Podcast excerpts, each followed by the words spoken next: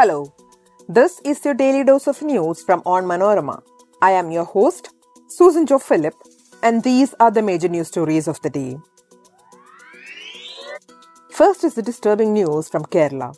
The police arrested three in connection with the murder of businessman Siddique, whose chopped up body parts were found in trolley bags from Attappadi's Agali.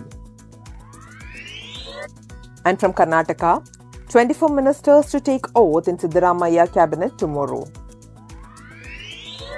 Wild tusker Arikomban translocated to the Periyar Wildlife Sanctuary spotted at Rosapukandam in Kumily, just 100 meters away from the nearest human settlement. The Supreme Court refused to entertain a PIL seeking a direction to the Lok Sabha Secretariat for inauguration of the new parliament building by President Draupadi Murmu. And last, AAP's Satyendra Jain is granted six weeks interim bail on medical grounds by Supreme Court. Let's get into the details.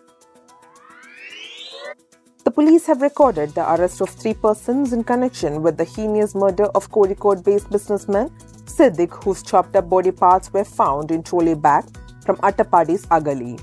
The accused are an employee at Siddique's hotel, his friend Farhana, and Farhana's friend Ashik.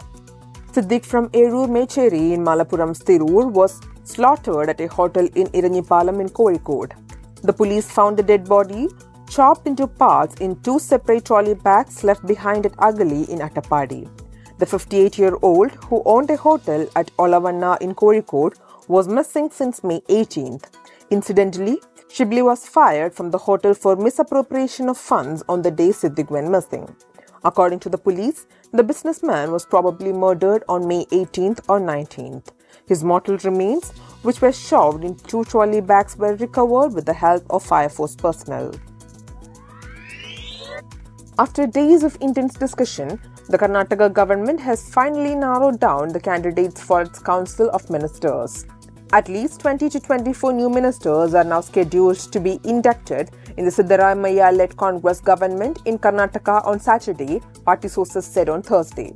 Karnataka Chief Minister Siddaramaiah and Deputy Chief Minister D.K. Shivakumar had met party General Secretaries K.C. Venugopal and Randeep Singh Surjewala to discuss the cabinet expansion on Thursday. The meeting of the four leaders lasted for over five hours in three sessions, where the names of several MLAs for ministerial posts were discussed, the sources said. The source said that 20 to 24 more ministers will take oath on Saturday around 11:30 a.m. However, senior leaders remained tight-lipped on the development. The party source said that names of 20 to 24 probables were discussed and sent to party chief Mallikarjun Kharge for taking a final call. Wild tusker Arikomban, translocated from Idukki's Chinnakanal to the Periyar Wildlife Sanctuary last month, was last seen in Rosapu Kandam Kumily, just 100 meters away from the nearest human settlement, on Thursday at around 11 pm. The Forest Department said the animal was chased back into the forest by firing warning shots into the sky and making noise. Arikomban's presence was detected using the GPS signals from his radio collar. On Thursday, Arikomban was spotted within a 6 kilometer radius of Kumily.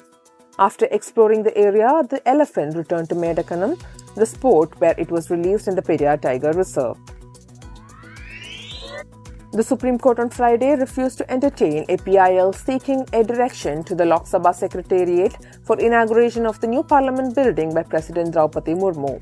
A bench of justices J.K. Maheshwari and P.S. Narasimha told petitioner in person Advocate Jaya Sukin that the court understands why and how this petition was filed and it is not inclined to entertain this petition under Article 32 of the Constitution. Sukin said under Article 79, the President is the executive head of the country and she should have been invited. He, however, said if the court does not wish to entertain the petition, he be allowed to withdraw it. Solicitor General Tushar Mehta, appearing for the centre, said if the petition is allowed to be withdrawn, then it will be filed in the High Court. The bench then dismissed the petition as withdrawn. The petition said the respondents, the Lok Sabha Secretariat, and the Union of India are humiliating the president by not inviting her for the inauguration. The Supreme Court on Friday gave jailed former Delhi Minister Satyendra Jain six weeks interim bail on medical grounds, the relief coming a day after he collapsed in Tihar jail due to dizziness and was admitted to the ICU of a government hospital. The Aam Aadmi Party leader has been in Tihar jail since his arrest by the Enforcement Directorate in connection with a money laundering case in May last year. A bench of justices J.K. Maheshwari and P.S. Narasimha allowed Jain 58 to undergo treatment in a hospital of his choice and asked him to produce medical records by July 10. It also directed Jain to not talk to the media during his interim bail period that ends on July 11. Senior advocate Abhishek Singhvi, appearing for Jain, said the former minister has lost 35 kilo and is suffering from a spine problem. That brings us to the end of this episode. Thanks for listening to Daily News Tours hosted by me, Susan Jo Phillips. Daily News Tours podcast is produced by Vishnu Muralidharan with technical production by Idea Brew Studios. Follow onmanorama.com for detailed updates on the latest news and be sure to come back tomorrow.